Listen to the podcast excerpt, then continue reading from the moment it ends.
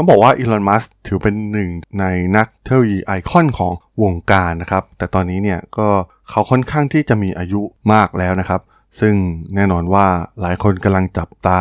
ว่าจะมีใครนะครับที่จะมาเป็นดาวรุ่งดวงใหม่นะครับที่จะมาทดแทนวิสัยทัศน์ที่ยิ่งใหญ่มากๆของอีลอน มัสก์และตอนนี้นะครับได้มีหนุ่มน้อยคนหนึ่งนะครับอเล็กซานเดอร์แวงเป็นผู้ประกอบการทางด้านเทคโนโลยี ผู้ก่อตั้งและ CEO ของบริษัทที่มีชื่อว่า Scale AI ได้กลายเป็นชื่อที่ถูกจับตามองว่าจะกลายมาเป็นอีลอนมัสคนต่อไปโดยการเป็นมหาเศรษฐีที่สร้างตัวเองขึ้นมาที่อายุน้อยที่สุดในโลกในวัย 25 ปี เรื่องราวของหนุ่มน้อยคนนี้มีความน่าสนใจอย่างไรนะครับ ไปรับฟังกันได้เลยครับผม You are listening to Geek Forever podcast. Open your world with technology.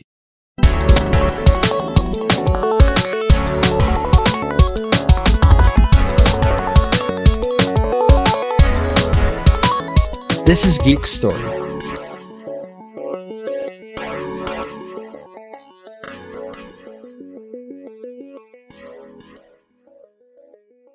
สวัสดีครับ ผมดนทราดนจากดนดนบล็อกนะครับ และนี่คือรายการ Geek Story นะครับ รายการที่มาเล่าเรื่องราวประวัตินักธุรกิจ นักเทคโนโลยีที่มีความน่าสนใจนะครับ วันนี้มาพูดถึงหนุ่มน้อยคนหนึ่งนะครับ ที่ถือว่าอ่ามีความน่าสนใจมาก ๆ นะครับ เขาขึ้นชื่อว่าจะกลายมาเป็น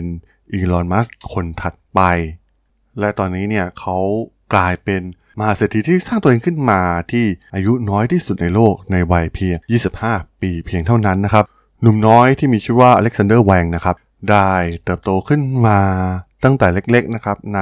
ห้องปฏิบัติการแห่งชาติ ลอสอาลามอสนะครับในรัฐนิวเม็กซิโก ซึ่งถือว่าเป็นสถานที่รับสุดยอดแห่งหนึ่งที่สหรัฐเนี่ยใช้พัฒนาระเบิดปรมาณูลูกแรกในช่วงสงครามโลกครั้งที่สองนะครับเป็นสถานที่ประวัติศาสตร์แห่งหนึ่งในด้านวิทยาศาสตร์ของอเมริกาเลยก็ว่าได้นะครับเรียกได้ว่าแวงเองเนี่ยมีพื้นฐานทางด้านเทคโนโลยีและวิทยาศาสตร์เนี่ยมาตั้งแต่เล็กเลยนะครับพ่อแม่ของแวงต่างก็เป็นนักฟิสิกส์ ในโครงการต่างๆ ที่เกี่ยวกับอาวุธให้กับกองทัพอเมริกัน เขาเป็นคนที่สนใจในเรื่องการเขียนโปรแกรมตั้งแต่เล็กนะครับ แล้วก็ศึกษามันอย่างจริงจังมากๆ แวงเองเนี่ย มักจะเข้าแข่งขันด้านคณิตศาสตร์และการเขียนโค้ดระดับประเทศนะครับ ในชั้นประถมศึกษาปีที่ 6 เนี่ย เขาได้สมัครเข้าร่วมการแข่งขันคณิตศาสตร์ระดับชาติครั้งแรก โดยตั้งใจว่าจะคว้ารางวัลก็คือ ตัวเข้าชมดิสนีย์เวิลด์ฟรีนะครับ ซึ่ง เมื่ออายุได้ 17 ปีเนี่ย ในขณะที่นักเรียนมัธยมปลายคนอื่นๆกำลังเตรียมตัวสำหรับการเข้ามหาวิทยาลัยนะครับ แต่ว่าแวงเองเนี่ยได้รับงานเขียนโค้ดเต็มเวลาให้กับบริการถามตอบชื่อดังอย่าง Quora มันได้กลายเป็นเทรนด์ที่ถูกสานต่อมายาวนานต่อเนื่องนะครับ ที่เหล่ามหาเศรษฐีชื่อดังก้องโลกหลายๆคนเนี่ยต้องออกจากมหาวิทยาลัยกลางคัน เพื่อมาสานฝันต่ออุดมการณ์อันแรงกล้าของพวกเขานะครับ แวงเองก็เป็นหนึ่งในนั้นนะครับ เขาได้เริ่มศึกษาระดับปริญญาตรีสาขาคณิตศาสตร์ และวิทยาการคอมพิวเตอร์ที่มหาวิทยาลัยชื่อดังอย่าง MIT นั่นเองนะครับ ในช่วงฤดูร้อน หลังจากจบปีแรกเนี่ย เขาได้เริ่มต้นบริษัท Scale ร่วมกับลูซี่กัวนะครับ ผู้เชี่ยวชาญด้านเทคโนโลยี ยอดอัจฉริยะอีกหนึ่งคนทั้งสองได้พบกันในขณะที่ทั้งคู่ทำงานที่ Quora นั่นเองนะครับ โดยเริ่มต้นสร้างสตาร์ทอัพด้วยการลงทุนจาก Y Combinator บริษัทสตาร์ทอัพชื่อดังสัญชาติอเมริกา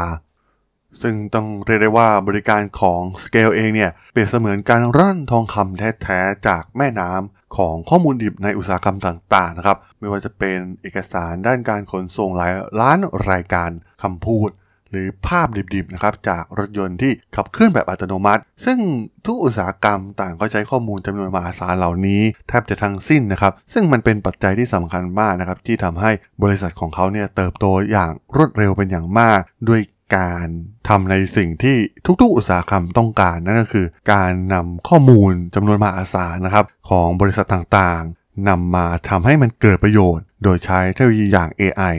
ซึ่งมันมีข้อมูลที่น่าสนใจนะครับ ตอนที่แหวงเองเนี่ยได้ออกมาหาความท้าทายด้วยการสร้างบริษัทของตัวเองแหวงได้บอกกับพ่อแม่ของเขาไว้ว่าเขาจะใช้เวลาในช่วงฤดูร้อนเท่านั้นนะครับ แต่อย่างที่เราทราบกันหลังจากนั้นเนี่ยเขาก็ไม่เคยกลับไปเรียนที่มหาวิทยาลัยอีกเลย ซึ่งก็ต้องบอกว่าตอนนั้นเองนะครับในหัวของแหวงเองเนี่ยมีแต่เรื่อง AI เป็นหลักนะครับ เขาจึงได้คิดว่า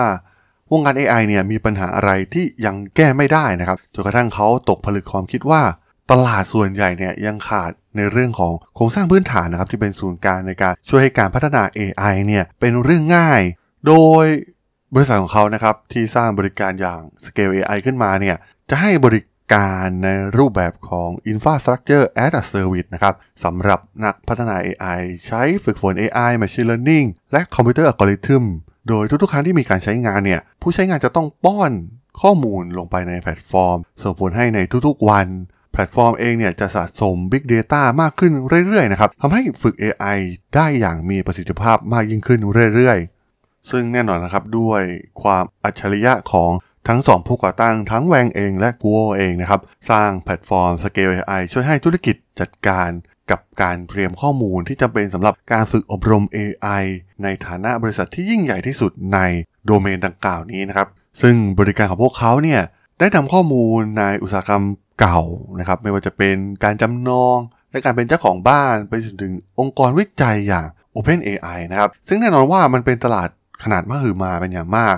ที่ครอบคลุมไปหลากหลายอุตสาหกรรม ตั้งแต่รัฐบาล รถยนต์ขับเคลื่อนแบบอัตโนมัติ ไปจนถึงการทำแผนที่หุ่นยนต์ เทคโนโลยี VR และการทหาร โดยเทคโนโลยีของ Scale AI เนี่ยได้วิเคราะห์ภาพถ่ายดาวเทียม ได้เร็วกว่านักวิเคราะห์ที่เป็นมนุษย์เป็นอย่างมากนะครับ บริษัทของแวงเองเนี่ยได้ช่วยดูว่าระเบิดของประเทศรัสเซียเนี่ยสร้างความเสียหายมากน้อยเพียงใดในยูเครน และไม่เพียงแต่มีประโยชน์เฉพาะในวงการทหารเท่านั้นนะครับ ยังมีบริษัทอีกกว่า 300 แห่ง ซึ่งรวมถึง General Motor และ Flexport นะครับที่ใช้เทคโนโลยีของ Scale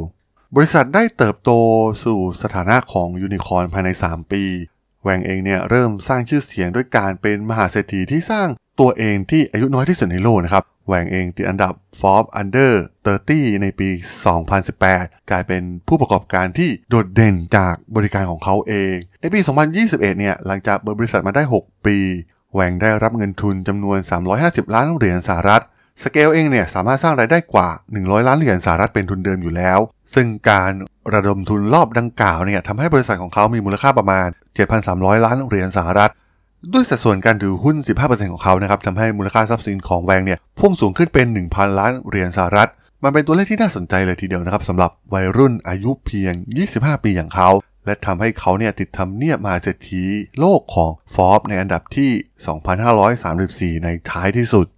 ต้องบอกว่าถือเป็นหนึ่งในดาวรุ่งที่น่าจับตามองเป็นอย่างมากนะครับสำหรับ อเล็กซานเดอร์แวงที่จะก้าวขึ้นมาเป็นอีลอนมัสคนต่อไปได้หรือไม่ เรียกได้ว่าธุรกิจแรกของเขาเนี่ยก็ประสบความสำเร็จอย่างยิ่งใหญ่นะครับ ไม่แพ้สิ่งที่อีลอนมัสเคยทำกับ Zip2 หรือ PayPal เขาได้สร้างบริษัทได้ถูกที่ถูกเวลานะครับในช่วงที่เหมาะสมที่อุตสาหกรรมต่างๆ ทั่วโลกเนี่ยแต่ไปด้วยข้อมูลขนาดมหึมาที่พร้อมที่จะนำมาสร้างประโยชน์ให้กับธุรกิจต่อนะครับ ซึ่งเป็นตลาดที่มีศักยภาพมหาศาลเป็นอย่างมาก แวงเองเนี่ยรู้สึกตื่นเต้นมากนะครับ เกี่ยวกับปี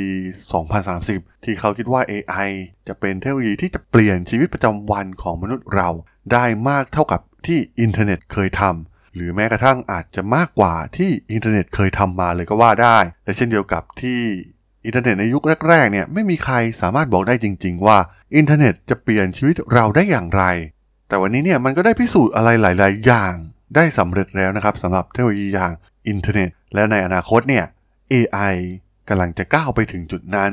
วังได้กล่าวปิดท้ายนะครับ โดยเขาได้เคยกล่าวกับนิตยสารฟอบไว้ว่า ทุกอุตสาหกรรมเนี่ยต่างใช้ข้อมูลจำนวนมหาศาล เป้าหมายของ Scale AI ก็คือการช่วยให้พวกเขาเนี่ยปลดล็อกศักยภาพของข้อมูล และขับเคลื่อนธุรกิจด้วยเทคโนโลยี AI นั่นเองครับผม สำหรับเรื่องราวของอเล็กซานเดอร์แวงใน EP นี้เนี่ย ผมก็ต้องขอจบไว้เพียงเท่านี้ก่อนนะครับสำหรับเพื่อนๆที่สนใจเรื่องราวทางธุรกิจเทคโนโลยีและวิทยาศาสตร์ใหม่ๆที่มีความน่าสนใจก็สามารถติดตามมาได้นะครับ ทางช่อง Geek Forever Podcast ตอนนี้ก็มีอยู่ในแพลตฟอร์มหลักๆ ทั้ง Podbean Apple Podcast Google Podcast Spotify YouTube แล้วก็จะมีการอัปโหลดลงแพลตฟอร์ม Blockdit ใน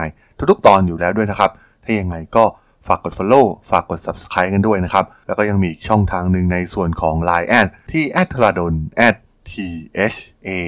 R A D H O L สามารถแอดเข้ามาพูดคุยกันได้นะครับ ผมก็จะส่งสาระดีๆ พอดแคสต์ดีๆ ให้ท่านเป็นประจำอยู่แล้วด้วยนะครับ ถ้าอย่างไงก็ฝากติดตามทางช่องทางต่างๆ กันด้วยนะครับสำหรับใน EP นี้เนี่ยผมต้องขอลากันไปก่อนนะครับ เจอกันใหม่ใน EP หน้านะครับผม สวัสดีครับ